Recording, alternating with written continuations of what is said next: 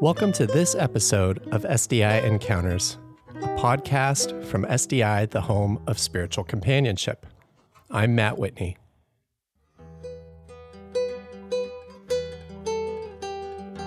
On this podcast, we share stories and conversations around spiritual care, companionship, and contemplative practice across a diverse range of traditions and experiences. Spiritual companions support others on their spiritual journeys through life. Spiritual companions are welcoming and present with those they companion, listening and responding without judgment. And spiritual companions are contemplative and honor silence as a spiritual practice. You can learn more about our work at our website, sdiworld.org.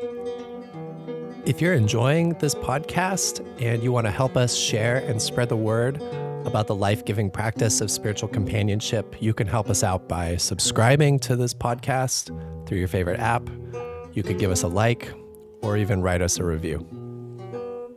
Thank you for listening. If you're interested in finding a spiritual companion, please check out our resource on our website, the Seek and Find Guide a database of over 7,000 spiritual directors, chaplains, and life coaches from around the world who are available to companion with you on your own spiritual journey. The Seek and Find Guide is available on our website, sdiworld.org. Eric Massanari is an ordained pastor in the Mennonite Church USA, living in Newton, Kansas, where he serves as a spiritual director and the chaplain of a continuing care community for older adults. He serves on the SDI Coordinating Council, where he brings a passion for interfaith learning, community building, and companioning people who are exploring the fertile ground of elderhood and those who are nearing the end of life. He's an avid poet, an essayist, and a visual artist, and a personal good friend of mine. Eric joined me for a conversation about his work as a spiritual companion, which we've turned into two episodes. The first one here touches on the topic of curiosity, which here I would define as a posture of listening that is genuinely inquisitive and engaged with the person they are listening to. And not just curious about what that person is saying or thinking or feeling, though it is all those things but also curious about the ways the listener finds themselves responding to what they are receiving. If you've ever been in a conversation with someone where you felt uncomfortable, most of us have, I would venture, Eric feels curious about that and he explores what it is that makes him feel uncomfortable and is open to the possibilities that there's something in him that needs to shift or change in order to be more welcoming and hospitable to the person he's listening to. Uh, Eric, thanks for your time today. Yeah, it's good to be with you, Matt. Yeah, I've uh, really enjoyed getting to know you through your presence on the coordinating council. Uh, but maybe you can share a little bit about your own practice, your own spiritual companioning practice, and what that looks like in your in your day to day. Yeah, I I think it takes certainly some formal forms. Um, one of those would be my role as a chaplain. Uh, I work here at a long-term adult long-term care community. It's actually a larger retirement community um, of about 300 residents here Kidron Bethel Village in North Newton, Kansas. And most of my work here would primarily be with people in nursing care and assisted living. Um, and that would be more about population of about 90 people on our campus uh, who are in need of more acute care, especially those in nursing care. Um, so it's a lot of um, daily pastoral care. I, I, do a wide variety of things. Some of the things you traditionally associate with chaplaincy work, like oh, weekly worship services and um, some Bible studies, but I also I'm given a lot of creative freedom. So I get to do stuff like uh, poetry writing groups and um, book studies. Uh, I lead contemplative prayer groups here on our campus. um, meditation circles, short retreats, things like that. Um, so I do that. That's a full time job. But then I also have a spiritual direction practice. I have to limit that, of course, because of my other commitments. But I meet with seven or seven to eight people on a regular basis um, in spiritual direction. And most of those, not all, but most are in in some way in uh, ministerial work. Uh, some are ordained pastors, other working, other people working with uh, faith-based uh, agencies, nonprofits in the area, things like that. Um, and then I would say beyond that, my companioning work really takes a lot of forms. I, I often think of that in pretty um, broad terms. I mean, it has its formal expressions that I mentioned, but um, it takes place in some spiritual friendships that I have and some other important relationships. Also, serving SDI, you mentioned serving on the council. Right now, that's an important expression of my work, um, as is serving on the steering committee for Mennonite Spiritual Directors Network. Can you share a little bit about some of the primary differences between being a chaplain and being a spiritual director? That sounds like two different hats actually you you specified multiple hats but maybe those two in particular yeah that's a good question i you know uh, in some ways i think they are very distinct roles that i have to approach somewhat differently. You know in chaplaincy work a lot of my time with people um, is going to be in more brief encounters.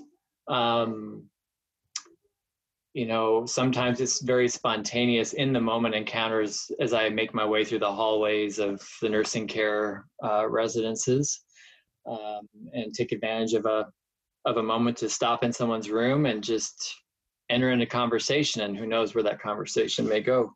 That's something very different, of course, than like a scheduled spiritual direction appointment with one of my directees. Um, however, you know, I I often find like the actual encounter and the moment shared, um, the quality of those shared moments are very very similar. Um, and even the content of the conversations can be very similar between a conversation I'm having in my chaplain role with a resident here or a conversation I'm having with somebody I meet with in spiritual direction. Um, which I guess on one hand shouldn't be that surprising. Um, I mean, I think when we're meeting each other on a soulful level, um, and kind of practicing a, a heart, open-hearted presence with somebody, I think that can lead, you know, to to really meaningful encounters with people, whatever hat we may be wearing in the moment. Mm-hmm. So there's many days where I find, you know, I may have had a spiritual direction appointment over my lunch hour with somebody, and then I come back and I'm talking with a resident here at the village. And on the face of it, those conversations really aren't terribly different. Both may be very centered on pe- the depth of somebody's spiritual journey. So, yeah, different hats, and yet same person wearing the two hats. yeah, for sure. And I imagine that your I imagine that the way in which you enter into any conversation with somebody about their spiritual journey looks similar, whether you are doing the chaplain thing or the direction thing. Can you talk a little bit about just how you enter into that listening practice? Someone who's done that for a long time, it probably feels like second nature. But um, what are some of the ways in which you sort of prepare yourself, even if it's just an, an instantaneous sort of shift, right? From, yeah. uh, you know, from being present to, you know, whatever it is you're working on to being fully present to somebody else. Yeah.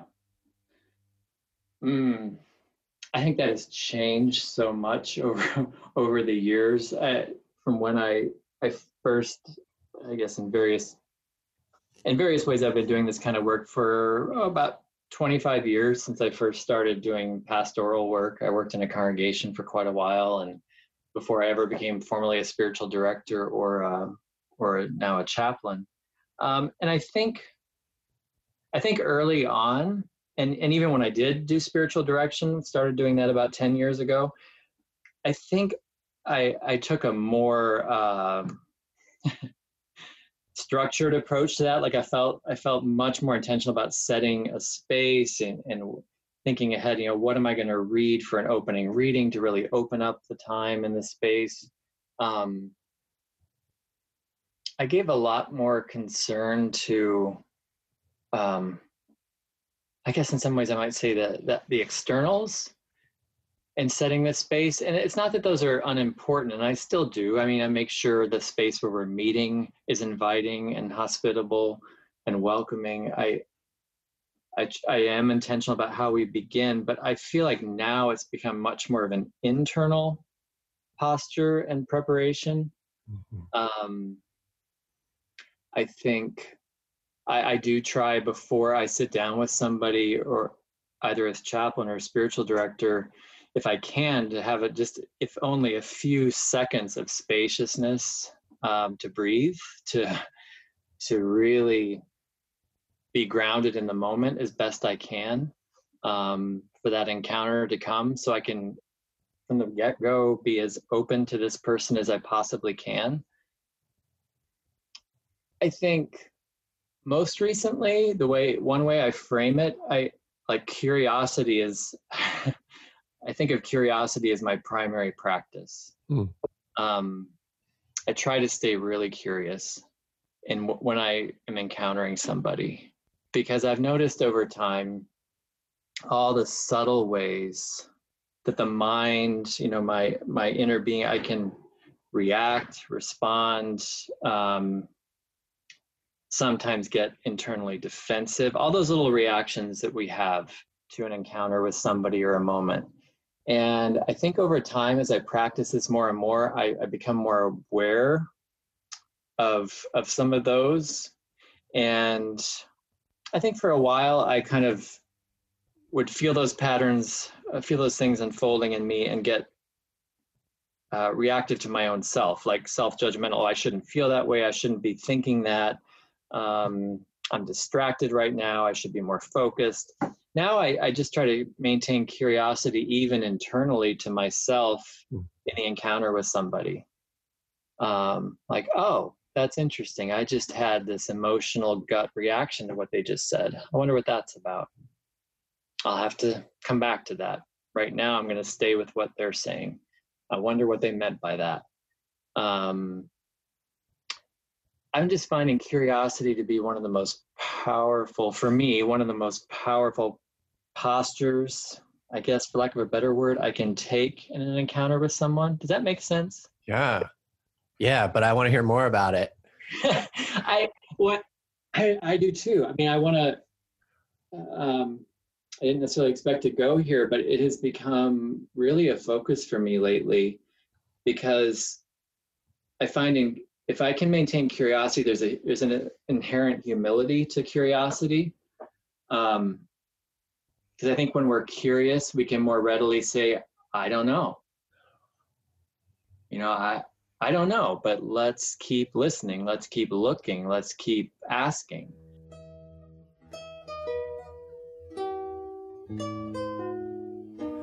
Support for this week's podcast comes from SDI's upcoming contemplative writing retreat, which we are calling Writing at the Edge of the World, happening June 15th through June 19th, 2020 on beautiful Orcas Island in Washington State, USA. Led by award winning writer Tania Casselle and NEA fellow and Zen teacher Sean Murphy, this retreat is designed to meet you wherever you are on your creative journey.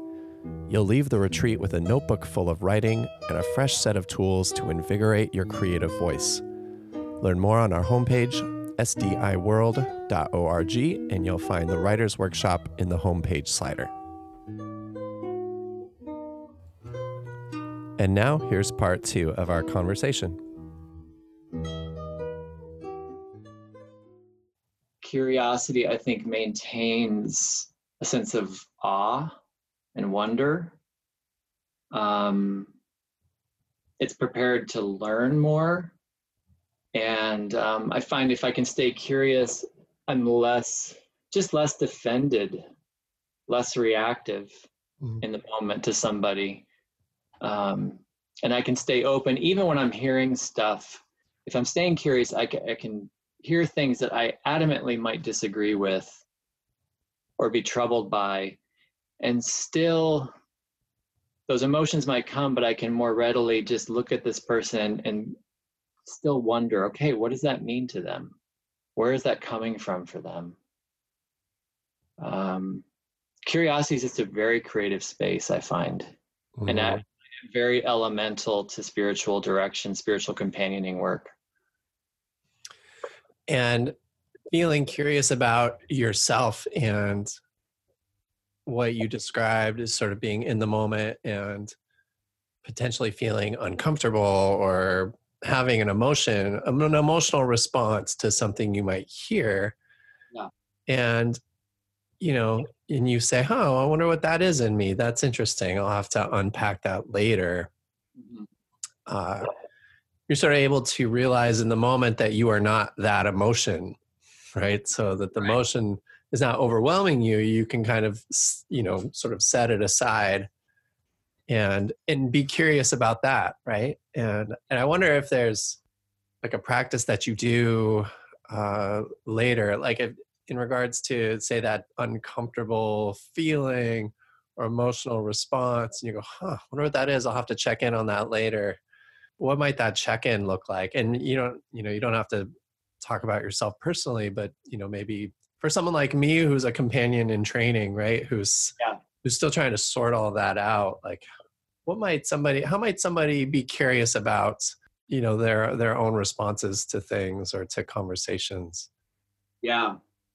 Well i i mean one thing that comes to mind matt is that i mean that's one place where i think supervision is so critical in one form or another. If we're doing spiritual companioning work with people you know whether that's in the form of one with one or a peer group or whatever form it might take that is one place where i do that coming back to something, um, especially more troubling feelings.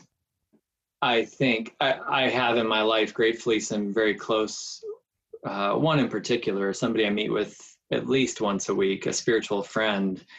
And, and that's a place where I know I can just come to those things. I can bring them back and say, you know, here, this happened. I, I noticed these feelings arising as I was talking to somebody and i'm just really curious about it i'm wondering what that what i might have to learn from looking at that more closely.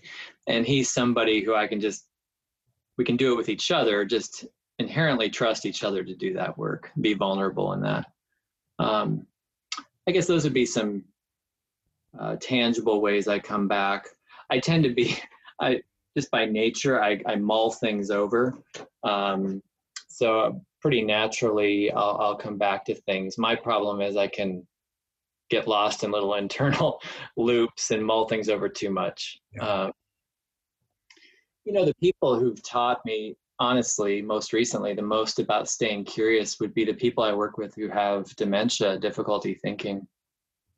Um, because they ask of an encounter just they ask you to stay to stay open, to stay flexible, to stay patient. Um, and if I'm not staying curious with them, then I, I bring too easily bring too many expectations to that engagement, that encounter. Um, and I'm not prepared to see what may actually be there uh, for this person. If I'm only looking at the, uh, the surface of things, you know, I'm just seeing someone who's really compromised cognitively. But if I'm willing to really sit and stay and let it be a spacious engagement, I'm amazed sometimes about what emerges if I just stay open, curious. Part of that means not rushing in with words, any presumptions about where this person's at, and just really, really paying attention, you know, with all senses. Yeah, and some surprising things emerge. Yes. Uh, I would like to hear more about that as, as somebody who is is practiced professionally and vocationally in in that work of companioning people with dementia. I, you know, having been around people with dementia, it's it's exhausting and uncomfortable. Mm-hmm. And I, I think what I what I've realized is that that's more about me than about the person, right? That I'm listening to. I wonder I wonder how you approach somebody with dementia in terms of your your listening practice and your curiosity beyond just like being fully present and and being engaged with all your senses. Um, what I don't know what a, what is a method that you have developed for for listening to people with dementia that is grounded and is really about the companioning without being about the self. I don't know if that makes sense. Is my my question. How did I rephrase that? I guess I need to be more curious about the the exhaustion, right, or the the discomfort, right? That it's uh, yeah. that it's a way I am listening in a particular way that is exhausting me, right? Yeah. right? And I wonder what some correctives might be. Yeah. Well, I mean, first of all, I think you make a really good observation. I think that kind of feeling of exhaustion can be one kind of teachable, I mean, exhaustion, impatience. When we feel those things yeah. coming up, we're engaging someone. Like you said, they're usually telling us more about ourselves than this person. Like, okay, I'm, I'm feeling really impatient with this person or i'm i'm so so tired. And sometimes that's just about when i go visit someone in nursing care it's they have their thermostat to 80 degrees and i just had lunch. And so i'm just but no i know exactly what you mean. I, i've had those similar feelings. And that's where i think to remember that it's teaching you something um, to honor that and then to honor the person you're with by by just hanging in with it a little longer and seeing what comes. Like i find if i'm with someone with dementia and i come in and i'm just feel like okay we're not really connecting here and i'm not not sure what it's going to what might help. Maybe i just need to kind of move along and maybe they just don't want me to be here with them right now. If i just pause a little longer sometimes it doesn't make any difference but sometimes just letting there be a little more space where nothing needs to be said and just looking at them. I think looking at someone with just a caring look and truly caring about them has an energy to it that that can impact people any of us but i've noticed especially can impact people with dementia um, just to sit with someone in a caring way quietly can really shift shift a moment for someone with difficulty thinking. I kind of got off on a, on a tangent there. I'm, I don't think I'm really getting to your question. It's a good one. I'm not sure I have a really good answer for it, Matt. I mean, I think I think it's a learning process, and I'm still learning. And mm-hmm. and my my teachers are are people with dementia, people who are in late stages of Parkinson's disease and cancer, people who've been affected by strokes and who are nearing the end of life and they need loving presence as much as you and I do. And I find every day here I'm trying to I'm learning more and more about what is what does that mean to offer that and to receive it from them.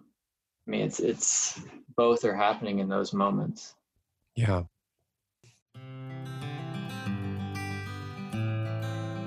Part two of this conversation will come out in our next episode, where we focus on the topic of death and companioning people at the end of life.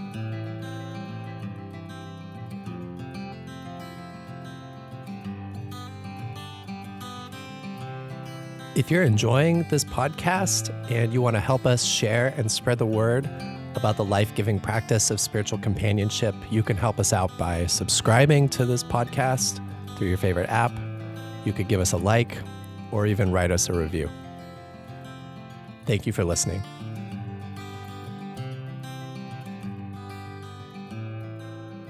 This is Matt Whitney with Spiritual Directors International. Thanks again for listening. Your time and your presence here are deeply appreciated.